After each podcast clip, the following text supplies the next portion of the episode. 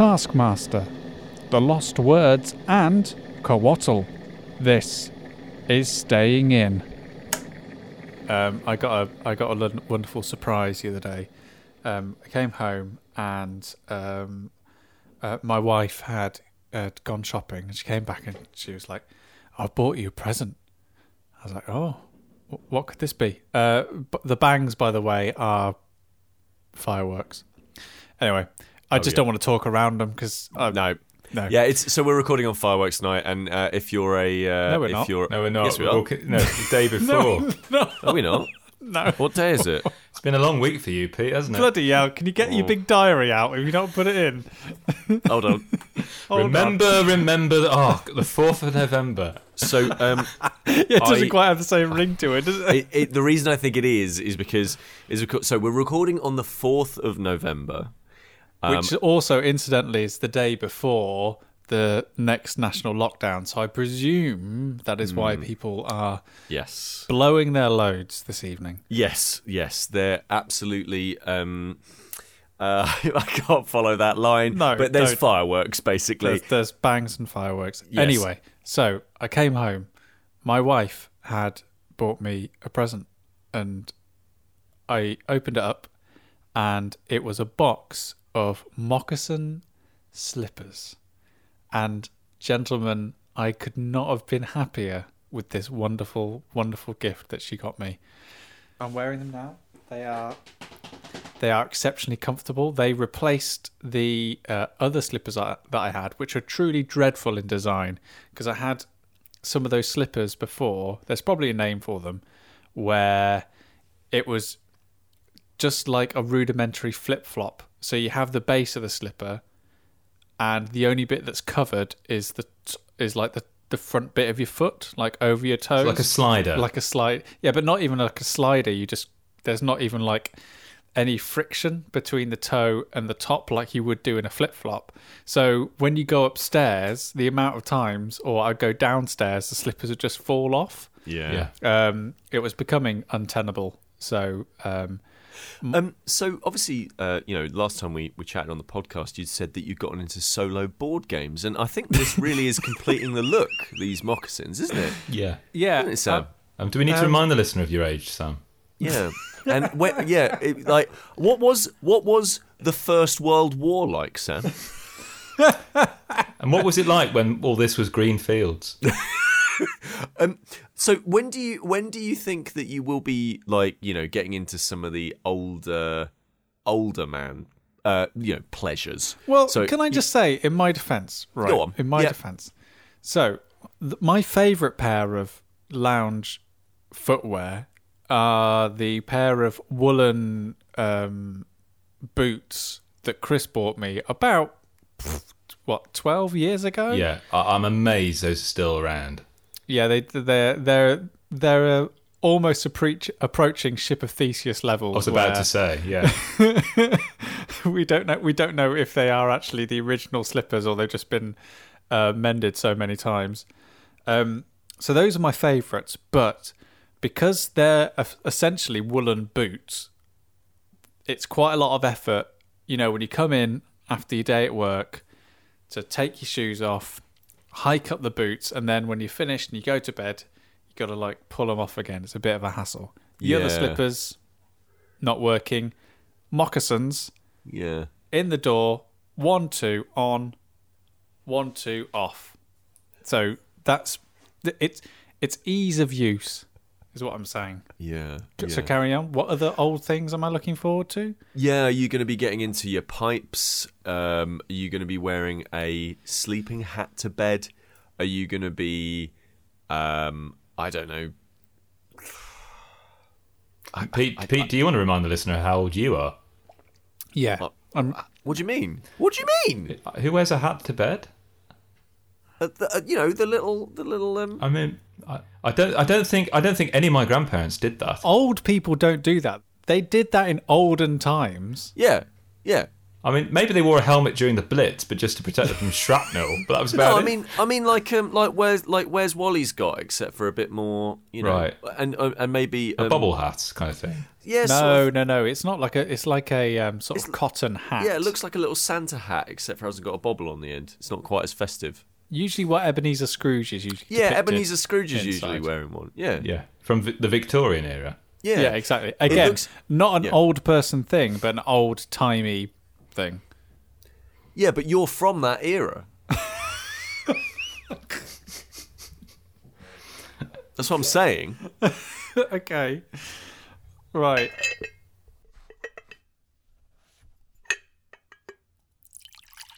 Pete, what is your favourite era of time? Hold on, hold on a. I need to go and get my top five list. Hold on. no, like if you were to, if you were to, if if you were to inhabit a period of time, That's a really that's really lovely because you know we have you know how you say some people are ahead of their time, but there must be also people that are behind their time. Oh, for sure. Um, I think I think the the the, the best period of time. The be- I mean, okay. The real answer is the best period of time is now. It's the greatest time to be alive. is it? It absolutely is because sure there are bad things happening right now. Wink, nod. We all know what these things are. Um, but also, you know, people are living longer. They're eating better. People are more educated. They have uh, generally more wealth in the in the West. People very, uh, you know, comparatively, you are more likely to be homeless. Uh, in the 1950s, by about like a factor of like 10 or something like that, than you are today. So, generally, now is the right time. But also, if we're playing the real game, I think probably the 1920s because you could wear suits all the time and like just sort of wander around and be a little bit like. I, I mean, there's there's nothing stopping you wearing a suit now. Yeah. Oh yeah, but then you're one of those. Yeah, but then you're one of those people that you see wandering down the street or in Tesco's or something like that, and they're the ones who are like, "Oh, this I just put this on." yes, of course, it looks like I was thrown out of the 1960s, but this is just how I like dressing. And it's like that's all very well and good, but I just I can't. I haven't got the energy. What about you, Sam? Um, I I think that um Yes. the '90s are probably the best time. The 1890s, of course, for you. Sound. No, the 1990s. I can't. I don't see the appeal of of spending time in an era where you know the littlest thing could kill you, and you know pe- th- clothes weren't comfortable, and you know I I feel like the 1990s was a great period of discovery Yep. invention, but also willful, willful ignorance. Yeah. Um, uh, before the, the, the tide started turning. Um, So like like 1995 is like the absolute mwah. Like Yeah, we've we've, yeah. we've not we've not invaded the Middle East for the second time, and the internet's not that pervasive. Like pretty oh, much, yeah. beautiful. The the phrase um uh remember we need to meet at town by the clock at 12. Yeah, and, and and technology had pretty much the most advanced thing in technology was an anti-skip CD player. Yeah. Yeah. Which you still had to hold flat. Yeah. yeah, that'll do. I'll do. What about you, Kris? When are you going back to? When are you going back to? Go on, pop in the time machine, Kris. Punch in the buttons. Beep, beep, beep, beep, beep, beep, beep. Coming up on the dial. The Cretaceous era? The Cretaceous No, era. um, oh, uh, do you remember the Cretaceous era when all the all the animals were starting to come out of the This is- oceans and grow is- legs? This Crazy. is turning into the Yorkshireman sketch from Monty Python, isn't it? Really? No, I think I quite like the idea, and I know it's really, I know it's quite self-indulgent, but this is what this is, isn't it? Really, but I really like the whole Back to the Future idea of going back to like 1985, which is the year as I was born, but it was also roughly around the same time that you know, like my parents were my age now. You know, I quite like that idea. I suppose. Uh, What of seducing your mum? You and I have two very different readings of that film. In Back to the Future, Marty's mum falls in love with him. Oh, he doesn't. Yeah, but- sedu- yeah, but he no, doesn't just- seduce her. He doesn't Yeah, go just back to be clear, specifically like, I for- think you've missed the subtext there, which is Marty is very, very, very insistent on not seducing his mother. like, there's no like, there's no, there's no hidden meaning of him going, "Oh, I don't think this is a good idea." It's he thinks this isn't a good idea. Yeah, I don't think Spielberg would have put his name on a film like that. um, so- I don't know. Like, I, I think that, as Sam says, as much as I like the idea of going back in time and seeing, like, you know, the Celts, the Anglo Saxons, the Vikings, and all that through kind of history, the reality of it um, would be something altogether, altogether completely different. So I think I like the idea of there being a little bit of progress there um, and a little bit of wiggle room to just uh, kind of be at what is quite a dynamic time, particularly in the 80s, where you've, as you say, like this is the kind of this is the kind of culture of kind of technological changes. Think about the consoles around that time in particular, and you know gaming as well as it, it kind of uh, coming into a particular era there. Uh, yeah, I, I'd be quite interested in that, and also I love 80s music because I don't know about you, but like my parents used to tape the radio when I was a kid, so um, we would listen to tapes of music from that era, so like 80s music. So I grew up on that, and obviously now, particularly the 80s, having a bit of a renaissance again um, through kind of music and other kind of cultural things. I quite like. I would quite like that. I really would definitely that that kind of aesthetic and that sound of that era definitely. I've really been um, enjoying over the last.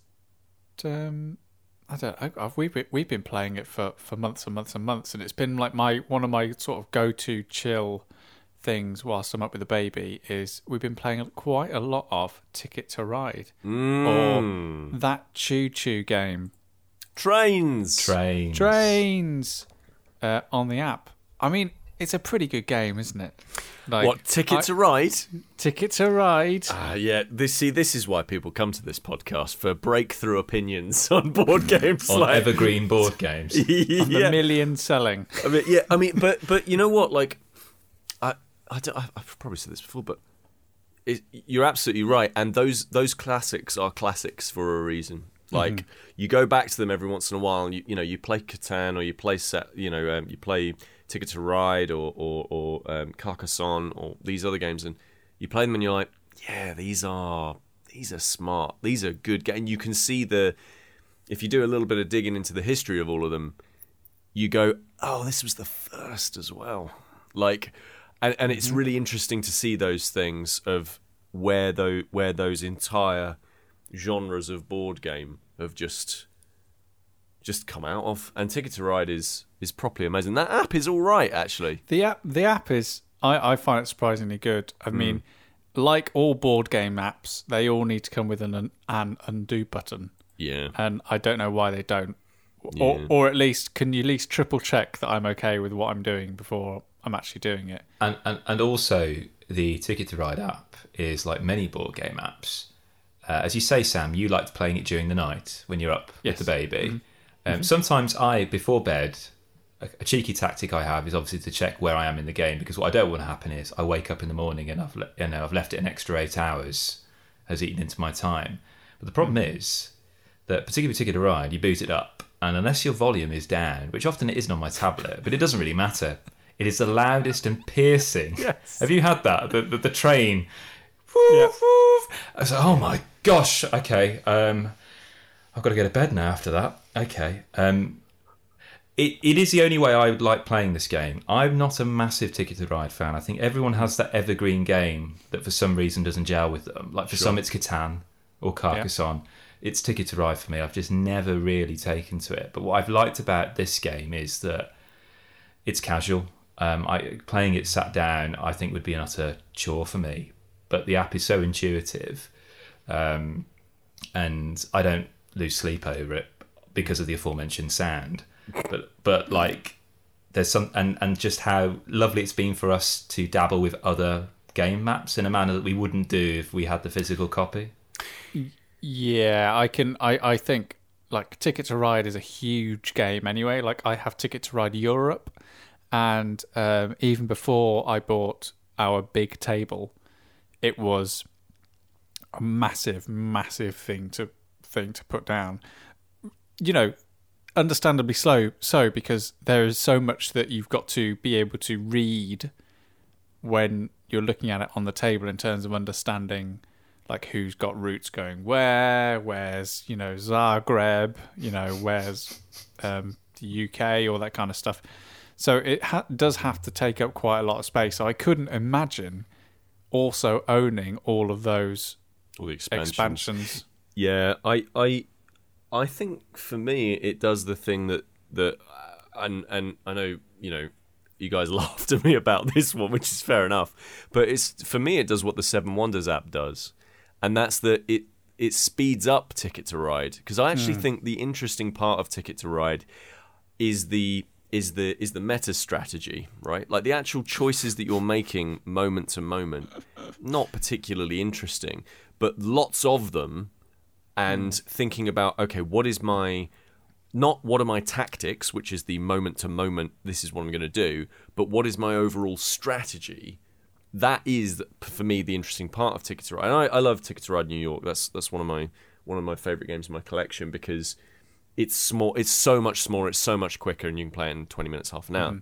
Um, Yeah, yeah, yeah. Ticket to Ride is is one of one of my favourites, but I I may have stumbled upon a game that I think oh, might usurp it, and I am absolutely desperate to show this to you, Kris, because I think that it will. I think this game will possibly make you see what me and Pete especially enjoy about Ticket to Ride. You know, in terms of that like strat like strategizing part of it. Um, it's a game called Cóatl, uh, which is C C O A T L Cóatl, okay. uh, which is an, an Aztec word which means um, snake. Oh, okay. Um, and a bit like Ticket to Ride, it is this box which is absolutely crammed full of multicolored, bright and vibrant little plastic bits. Mm-hmm. Um, and it is an absolutely staggering thing to work to look at. I put um, if you go on onto our Instagram feed, Mm-hmm. You will see that I've put a picture of um, Cóatl of the box and some of the components, and it looks incredible. Like I've not, um, I've not played a game that looks this good in a long time. Um, the finish and the production is, incredible. The art's by someone called Silly Jelly, which I absolutely love. But it's this wonderful, evocative, Aztec-inspired artwork. You know, all of those like bright yellows and reds and dark blacks and blues and greens. Like it's it's a it's a real feast to look at. Um, and I've and I've been playing it solitaire. Like it has a, it has a, a solo mode, and I'm really enamored with it. I I think it's has everything that a game like Ticket to Ride does in terms of its accessibility. You know, its the the tactility of these little like plastic things, but I think it has a lot more of a degree of flexibility. Um, that is a thing that maybe stops you from liking Ticket to Ride a bit, Kris. This is really important to me because yes, because my beef with Ticket to Ride is I, I feel trapped and Yes. and I get a bit disillusioned because I can clearly see that there's no way out of this because somebody's blocked me, which for some is part of the charm because that's the whole strategy. But for me, I find that very frustrating.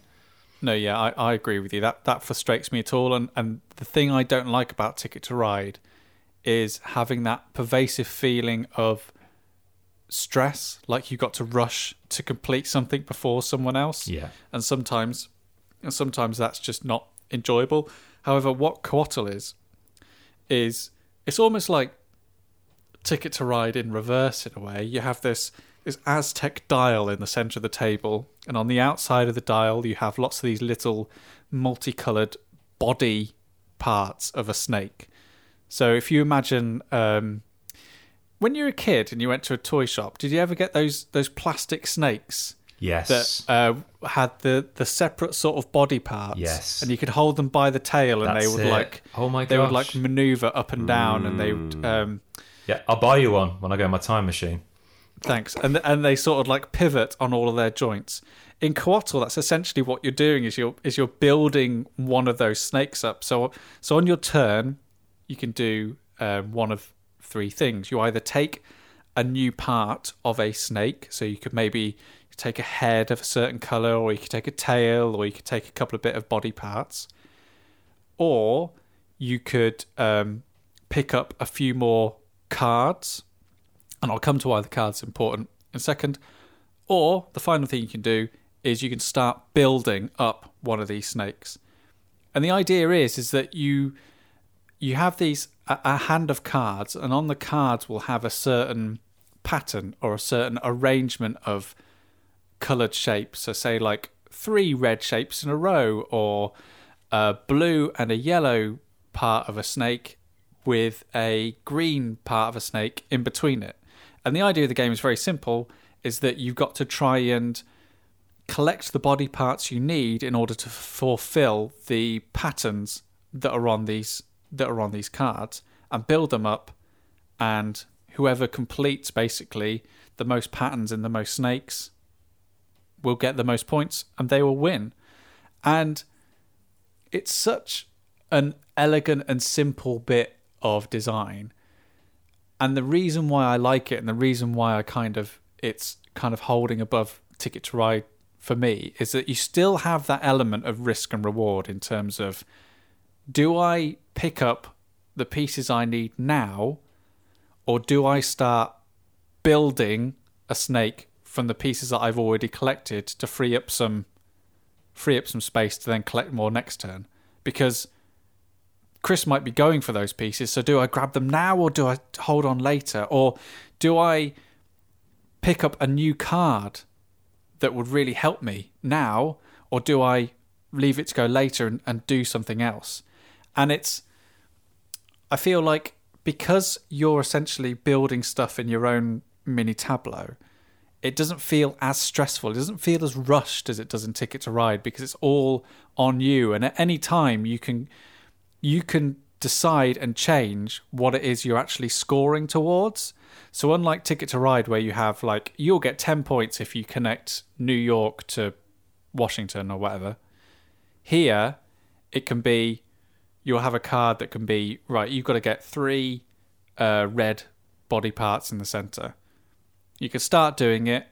Suddenly, you realize you're not able to do it, and you can easily just pick up a new card and then straight like change your strategy, or like start building another stake and use those cards to to start building that one. So it's super flexible and and wonderfully um, reactive Do you get penalised if you don't satisfy a card like you do No. in Ticket to Ride? You see that? No. Okay, that's interesting. And, and and how many players does it scale up to, Sam? it scales up to four four players. And the the the art in this really does look amazing. I was I just I was just looking at the Instagram uh, and it just looks It's beautiful. incredible. Like it, it's got like a feel. It's it's definitely got a sense of that sort of Central American art to it, but done through the filter of a almost like graffiti street art. Mm-hmm. It's really nice. It's been it's been lovely playing it playing it solo. Um, when you play it solo, you play against a character they've named Adam, A D A M, and essentially Adam is plays as like an AI that just snaffles up pieces. So it doesn't have to like make patterns or anything like that. It just generally just like hoovers up bits from the from this Aztec circle. Like everything it needs, it always gets. Um, and so it's like a it's it plays like a very strategic battle against like essentially like a Hoover in one corner, and you're like strategically trying to build this perfect little wall in terms of like trying to stop it. It has all those, all the best bits of the things that I love about Ticket to Ride. That risk, that that risk and the reward, that drive to to complete something, but it feels a lot more satisfying. Like because it's again, as I said, because it's so personal to you, it's your thing that you're completing, and no one else can interfere with it in any way. It's such a, a wonderful act to be like, right, that is complete, and they look. The snakes look absolutely beautiful when they when they're complete. Like That's great. it's it's very very good, and I'm and I'm enjoying it. That's what I really love because it strikes me as one of those games where actually, when it gets to that stage, the competition starts to evaporate, and it's actually about marveling at just the aesthetics of the this this objet d'art that you've kind of created on the table in front of you. I've been playing games that are quite pretty and intricate as well. Actually, um, I recently bought Illimat because some time ago I had played it at a friend of a friend's house, which I am going to talk about in a future pod. But I want at least one of you to experience it in some capacity prior to me talking about it because um, it is a very pretty game. Um, it, it, was actually what I love about it is the history of the game. It was basically um, uh, the band The Decemberists did an album cover, and essentially some and in- that album cover there is I think this game is there, but it was just drawn as just something mysterious Oh wow! and somebody designed a game based on that picture, and it's actually a really good game. Uh, it, and I will talk about it in the future, but I, I've I've played it with my parents, and they really really liked it. And I've played it with a number of people who just say that it, it really scratches that itch for those who really love card games of old. And I know we've spoken about trick taking games and stuff in the past, but there's a bit of elements in there that satisfy also fans of board games. It isn't just cards. There's other stuff happening. Card games of old. I I mean, know. what's happening to us? I know. But I've also been. I also was very kindly sent a game from Kosmos um, c- called the Lost Words card game, which has come out fairly recently. And the reason why I really, really wanted to play this was because it, it's a riff off um, a book uh, by an author that's one of my favourite uh, landscape writers, and that's Robert Macfarlane, who I first heard about when I read a book of his years ago called um, Mountains of the Mind, which is um, it's essentially about why do people climb mountains, and uh, this particular book. Um, it's um, a children's book, The Lost uh, Words, and it's it's in this particular uh, world where some of the some of the words that are part and parcel of nature and the countryside are starting to disappear from children's memories. So this book is really acting as an aid memoir for them to refresh their memory and not lose touch with these these um, words within the natural world. You know, and it's all it's got beautiful illustration by um, Jackie Morris, and the book is gorgeous. I first came across it because my mum actually owns the book, and words such as dandelion, otter, bramble, and acorn, uh, they all play a part in it. And Kosmos have produced this game, which is a real labour of love. It's very pretty. It is a beautiful game. It is a very beautiful, a bit like uh, the game that Sam just spoke about. There is an aesthetic charm to it, and I can quite clearly say that I wouldn't enjoy it as much if it wasn't for the art or the poetry. Because it's quite a straightforward game, isn't it? it is very much so. It's not trying to be something overly ambitious or elaborate. Um, really, at face value, one would might assume that it'd be the kind of game you would get, say, when you're while you're queuing at a bookshop, at a mainstream Yes. bookshop, and you'd see it on one of those rotating carousels and by the that's checkout a really good description. Yeah, but actually there's a lot more to it than that i mean Mm-hmm. not a lot more and that's absolutely fine it's Mm. very much a light touch but i quite like that because that that lightness of touch really fits in well with its theme um, if this was a huge hulking miniatures game with that theme it would be it'd be a bit weird wouldn't it like four hours of finding these mysterious lost words sure. uh, but um, everyone gets dealt um, uh, some uh, cards in front of them, and uh, what you're trying to do is to match uh, spell cards with these particular cards. So you've got the image of and these beautiful images from Jackie Morris, like conkers and acorns and raven in, or magpie in front of you. Face up, and the aim of the game, a bit like uh, for anyone anyone who's played Fluxx, the keeper cards that you have, which usually in Fluxx end up getting dealt to you randomly, you know during the game, and they'll as as it says in the title with Fluxx, they'll disappear and reappear. Here you have these keeper cards, these um, nature cards right from the beginning, and what you're trying to do is find the matching spell card and play it on top of those. And there are other cards as well that you can play that can kind of mix things up, a la Fluxx. Uh, so, for example, I could play a wall card on top of my matching set to protect it. Uh, I could play a magpie card, which will mean that I can, I think, steal someone else's card, a la a magpie. And so there's a little bit of spice there, a little bit of variability. It's it, but it's not that kind of meanness that can sometimes come with Fluxx. It is a very sedate and tranquil and peaceful game that is very apposite when you're talking about the natural world. It's a very innocent game, and it, you can clearly tell this is a this is a um, something that is born from children's literature, and it's a very nice family game that I really really loved. And Pete, you really really didn't. I really bounced off of this so Uh, Yes, you hard. Uh, Um, and the the thing is that that when when you say like it feels like the kind of thing that you would see in a you know in a, in a, in a bookshop and stuff like that, I think that actually is a really great compliment to give it. And I, and I have to say, it feels like the kind of product. Putting my product hat on for a second, it feels like the kind of product that somebody sat down and went, we need something to go into a bookshop and we need to have something that's going to sell this Christmas to an audience or for an audience of people who like board games enough to know a bit about board games so they can buy this thing for people who like books, like art, like nature, like nice drawings, like pretty things, but they want to introduce them and give them like a board game to play. This feels like the perfect gift game. It feels like a game that you would buy somebody, they'd unwrap it, they go, oh, brilliant. You play a few games of it and you go, oh, lovely. And if you're at the sort of level whereby maybe you've not heard of it before, or um, maybe you're the sort of person who doesn't really play a lot of board games, I think this is the perfect game for that audience. And it'll be the thing that goes and sits in a drawer and then comes out every you know three or four months when people are having high tea and and, and having a lovely uh, having a lovely time with people who maybe don't play board games I, for me i found it really for me it was just it was it was too light and the uh, and you know I, I i will also provide a caveat i had a stinking headache when yeah, we uh, I when mean, we this played was this was. I mean, not wanting to rake up a previous episode. This was when this was the day after yeah the rum night. this was after the rum night, so maybe I wasn't the right mind mindset for it. But I think the other part of that is that I genuinely am somebody who prefers to go with games that are a little bit more, um, a little bit more dense, a little bit more um, Fiddly. fiddly, but also I found, and again, this is a this is super personal. I found the theme really cloying.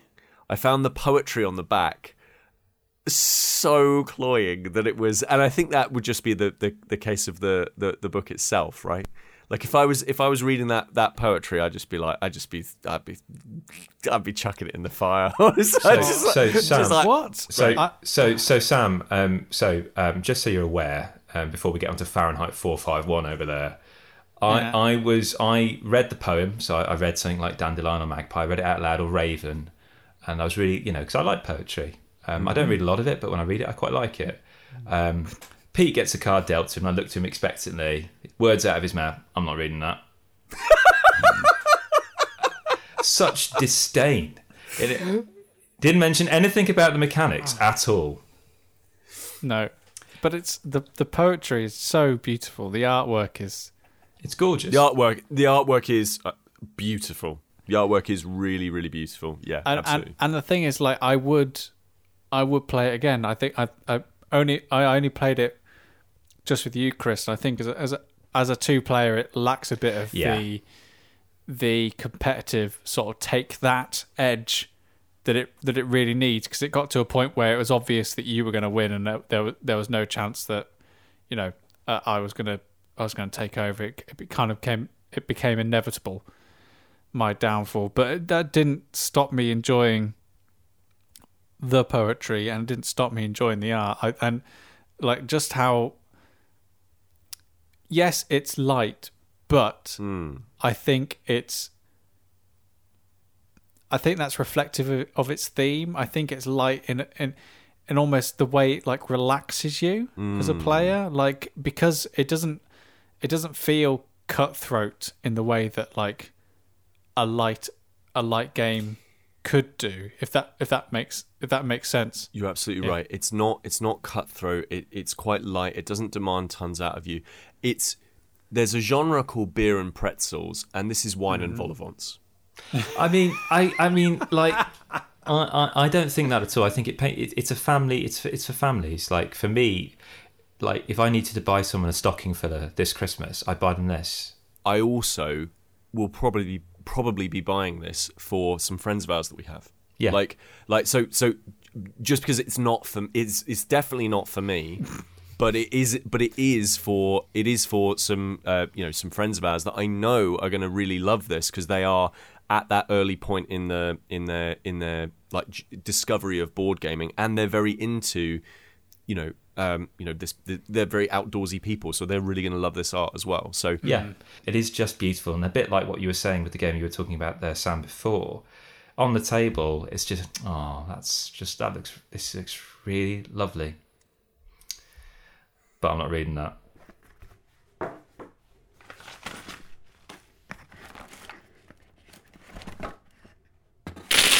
So I don't know about you, but um, so I am I'm a subscriber to a email every week that comes through that uh, is all about uh, FHM. newly trending words.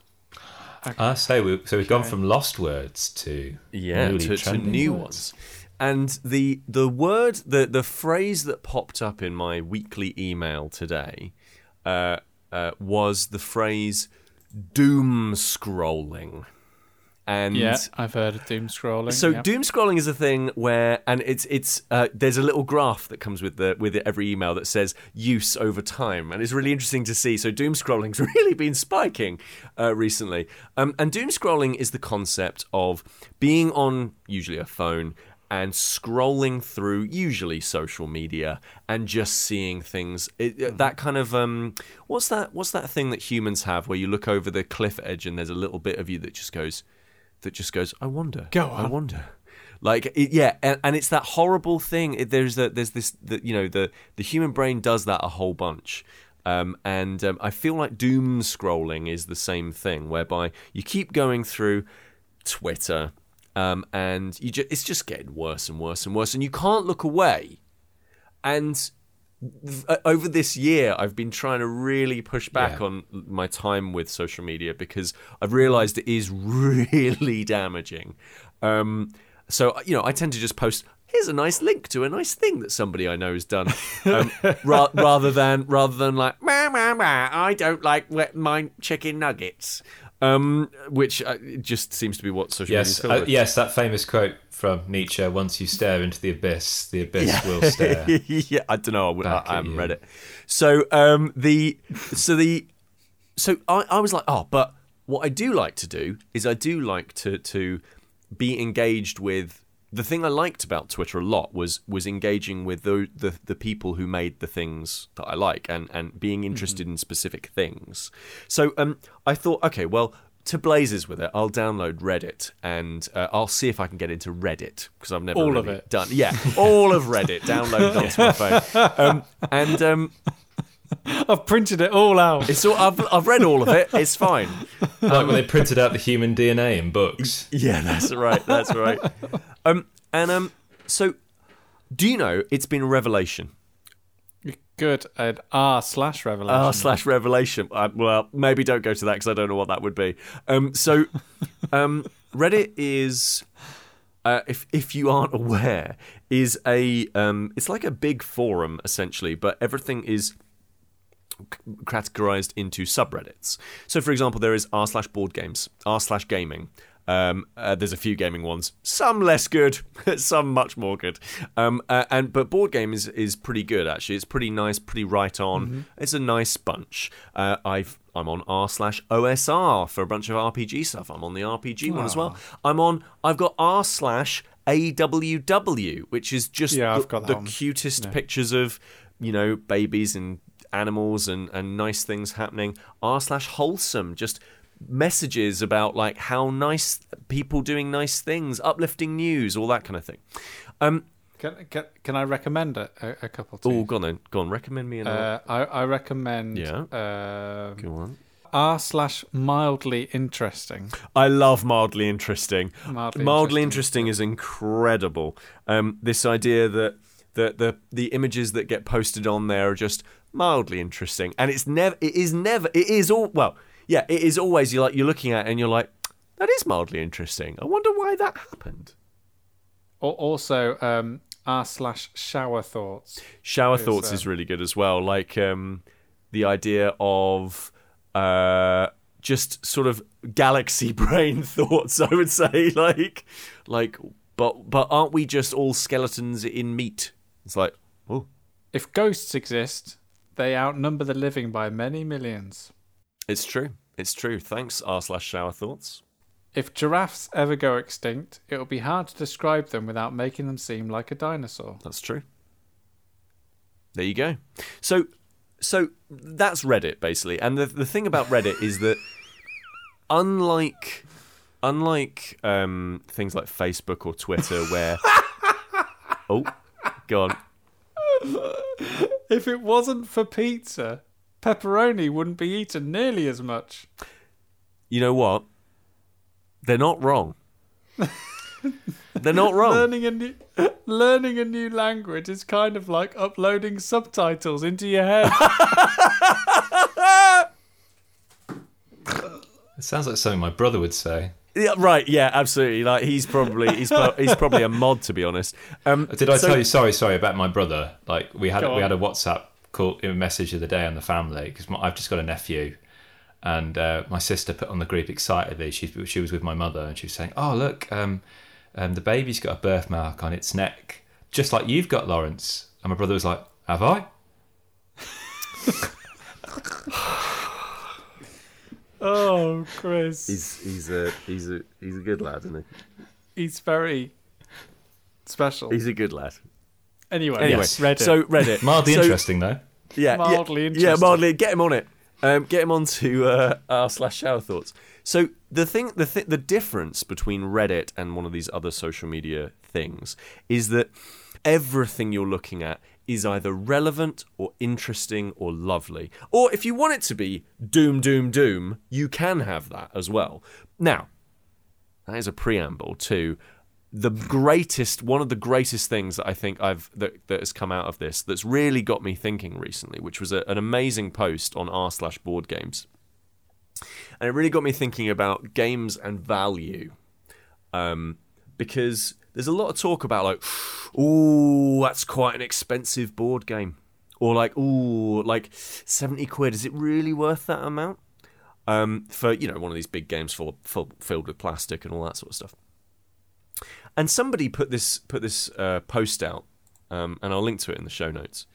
Um, and basically, what they said was they asked which games have been the best and the worst value for you and they have and they basically said that they had this this this rule in the friendship group that they played board games in that the value of a game is one dollar per hour played yeah. multiplied by the number of players you usually play with, right?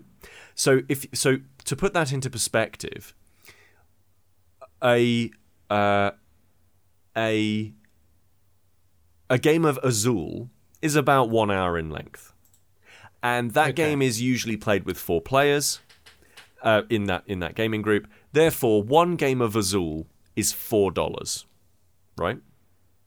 So so their point is if you pay $40 for Azul, if you've played 10 games, you've got your money's worth, yeah. right?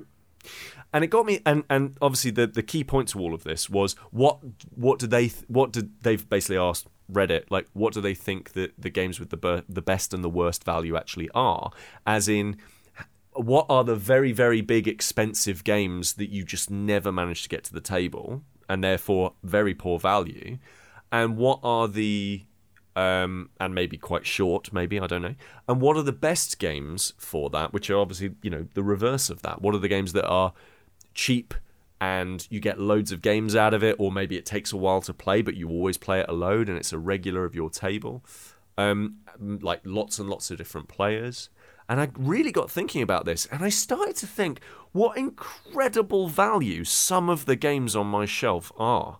So I want to give you an example. I've got a game called One Night Ultimate Werewolf, and that is a game that Yeah. comes out so often. Like if I've got enough people, if I've got like four or five, probably about five is about the sweet spot for like the point where it's like okay, it's One Ultimate Werewolf time.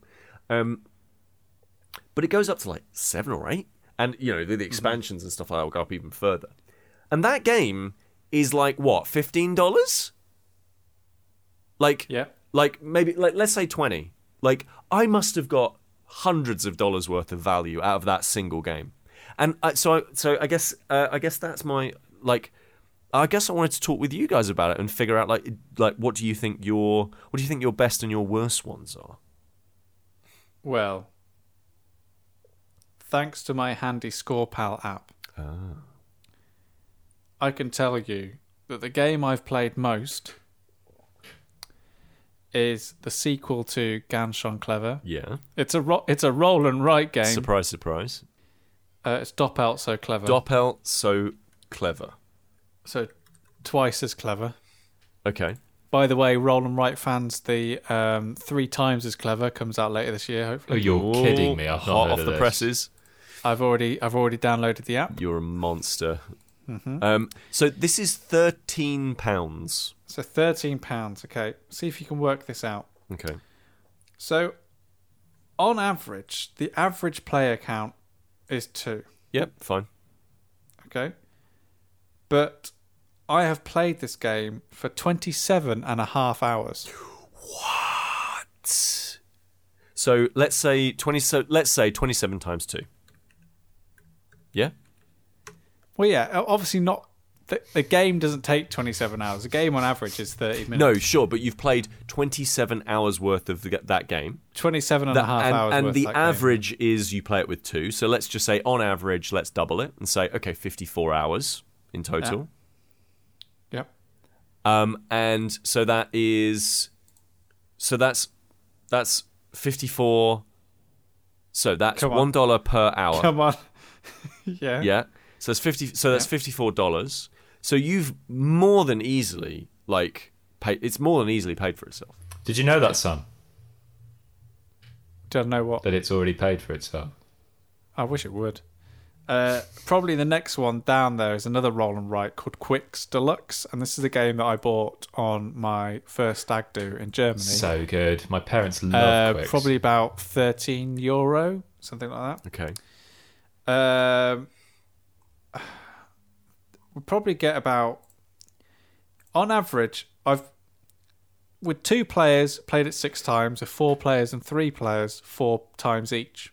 Okay, Mm-hmm. 16 hours and 50 minutes. Sixteen. So should we multiply that? Split down the middle. Maybe multiply it by three. Yeah.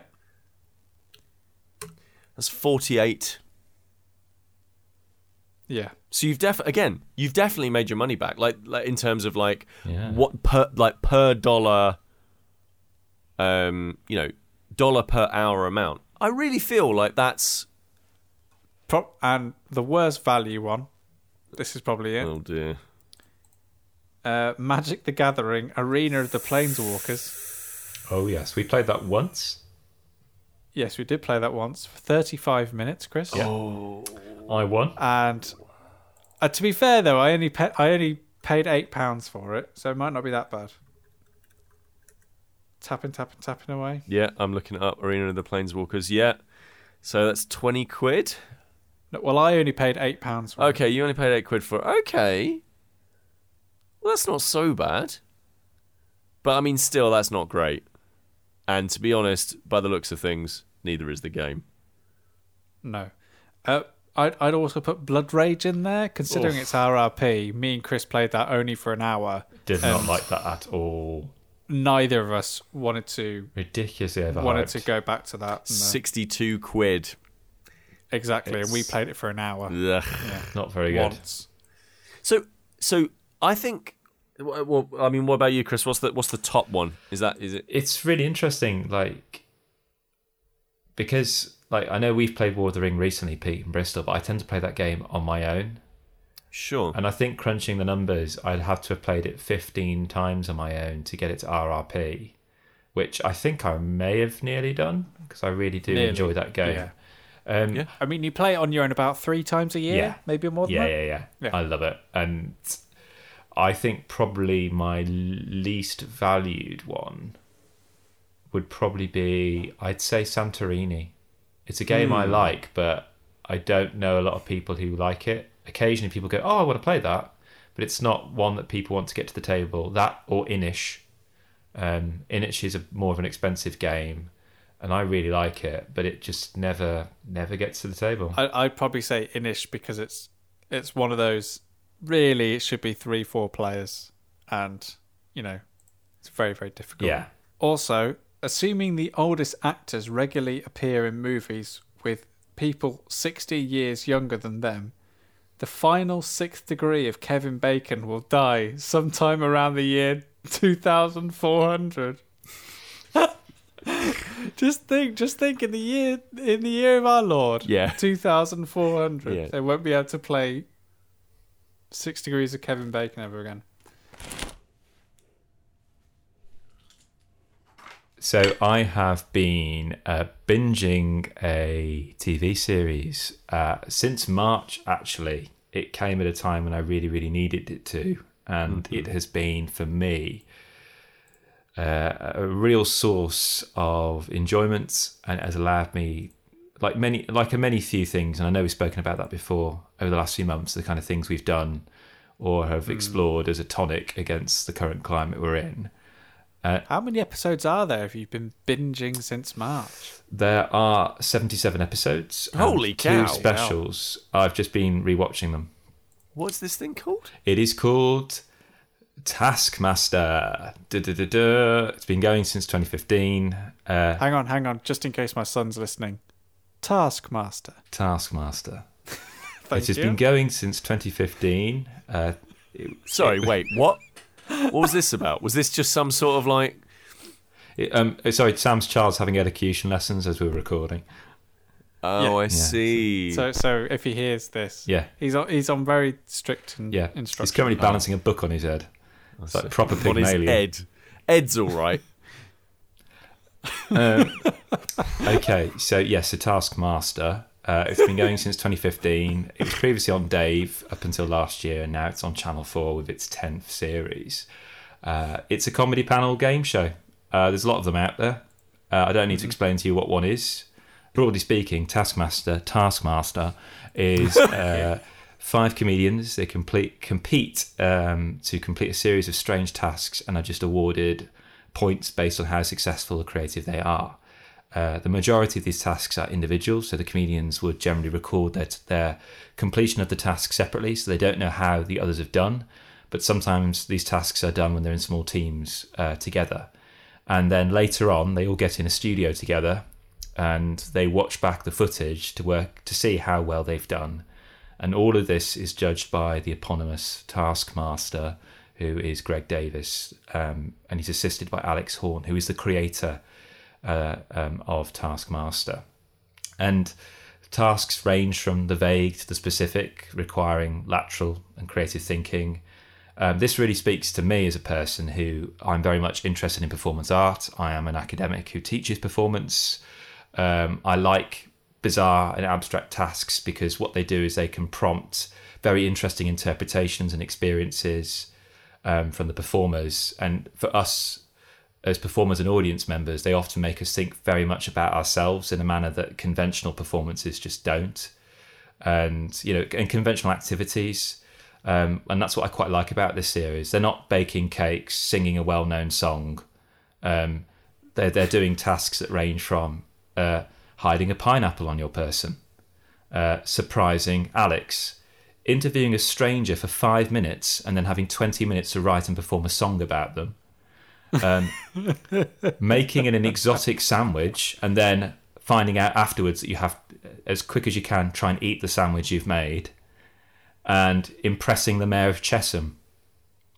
So um, there's a real variety there, and it's made me realise I generally don't like competitive shows because generally the stakes are really high. They put this awful dramatic music on the Yeah. and, and I really don't like the whole narrative of that. I um, I just find it utterly mundane. Oh, great, you're going to get a record deal. Oh, great, you're going to be in a West End show. Oh, great, you've survived this battle royale of baking. Um, what I like about Taskmaster is that it's about you discover people doing it. They discover that they're good at something they had no idea they were good at, such as getting a boulder as far as possible from where they currently are in an hour and also equally realizing they're not as good at something that they thought they would be, such as fitting as much spaghetti into a grapefruit. So what you get are these wonderful kind of swings from triumph to hubris, and it's just addictive, uh, surprising, and it's also quite humbling um, because you know that even though they may be rubbish at one task, they're going to be absolutely brilliant at something else, and you can never really predict it. It's not like everyone has a favorite or anything like that. And also, they are comedians, so they're able to make light of these kind of ridiculous and absurd situations that Alex puts them in. And what I love about it is that just we live in this kind of absurd time, and I think that if we can't make light of the serious at instances, then just oh my gosh, it's it, it makes us truly miserable. As Sam alluded to, there is a Taskmaster board game. There is also a book, and I was wondering, book? yes, I was wondering if I could get you just quickly where you are now to do a task for me. Oh no. No, no, it's oh. fine. You just need pen and paper. That's it. All right. Yeah, I've got a pen and paper. Pete, have you got? You're sat at your desk, Pete. Pen and paper. Uh, that's it. Yeah, go on then. I'm not going to read it. No, it's all right. You, Do we? Do we? Do we have to be funny? no, not oh, at all. God. All right. Okay. Good. I just Thank want you, God. all I would like you to do Yeah. is draw a self-portrait, but I'd like you to have your eyes closed. All right. Well, Okay. This isn't going to make much. Do you have a time limit? No. Well, yeah, that's true. We haven't got all day. Give you a minute. What, what, are you going to? Yeah, I'll you t- talk about something while we do it to fill the dead air. Well, yeah, I mean, I'm assuming you'll be editing this, Sam, so you'll you'll kind of do a nice gentle fade in and fade out. Um, Will I? okay, so your minute starts now. Oh Christ! I've already Okay, started. go go go go go go go. Um, Eyebrows. So yes, while you're doing this, um, so this book, um, this is the first exercise uh, from the book, um, and there are many more in there. And they've actually recently done over the lockdown period. They did a home tasking thing where Alex would set different home tasks to members of the public, and uh, they would submit their and from all over the world. People would submit their um, responses, and then Greg, the taskmaster, would rank them. And it, it just and it's it's led to its international popularity really because it's just people really needed that um, something to do in lockdown. It kind of reminds me of um, "Don't Get Got." Yes, and stop. Oh right. Okay. Can you uh, can you show me please? Oh my god! It looks like. Oh no. oh no. Right. Okay. Right. Go to staying in pod on Instagram and and Twitter to see to see this abomination. I've somehow managed to like. oh, that's really That's good. really good. You, your your all your features fit on your face. I've somehow managed to make them Yours is really slide. nice. No, yours is like yours has got like a real nice sense of art sensibility to it. Mine looks like I've been held back a year. By by your ears. by your ears. Yeah. just extraordinary. Absolutely extraordinary. I can highly recommend it. They're all on uh, UK TV Play. They're also on uh, Channel Four. Um, if you're if you've got kids and you're worried about you know it being quite rude, there is a child-friendly version that's on E4, I think, on a Sunday where they bleep out the rude words and stuff and censor things. Oh, yeah, so it's it's it's fun for the family as well for the grown-ups. I love it, and uh, it just makes sense to me because what makes sense these days? So that was Staying In with myself, Sam Turner, Kris Darby, and Peter Willington. Thank you so much for listening to this edition of the podcast. As again, we slip into these uncertain times where we don't really know what's going on all over the world. This show is all about sharing the things that you're loving and enjoying with those closest around you. So If you're looking for something to share with your friends or family, or just look looking for something to watch or play on your own, then go to Twitter, go to Facebook, go to Instagram, Staying In Pod. You can go to Board Game Geek and also Steam, where we've got curated pages where we list all the video games and all the board games that we talk about. There'll be something on there to help maybe distract you, give you a bit of escapism, make you laugh, uh, make you think, all those all those wonderful things that sometimes we neglect or miss out on. Please get in touch with us if you've got a suggestion for something that you think that we should be paying attention to. Uh, as usual, uh, you can join us on the social media feeds, the Soch, or staying in pod at gmail.com. But for now, until next time, take care. Bye.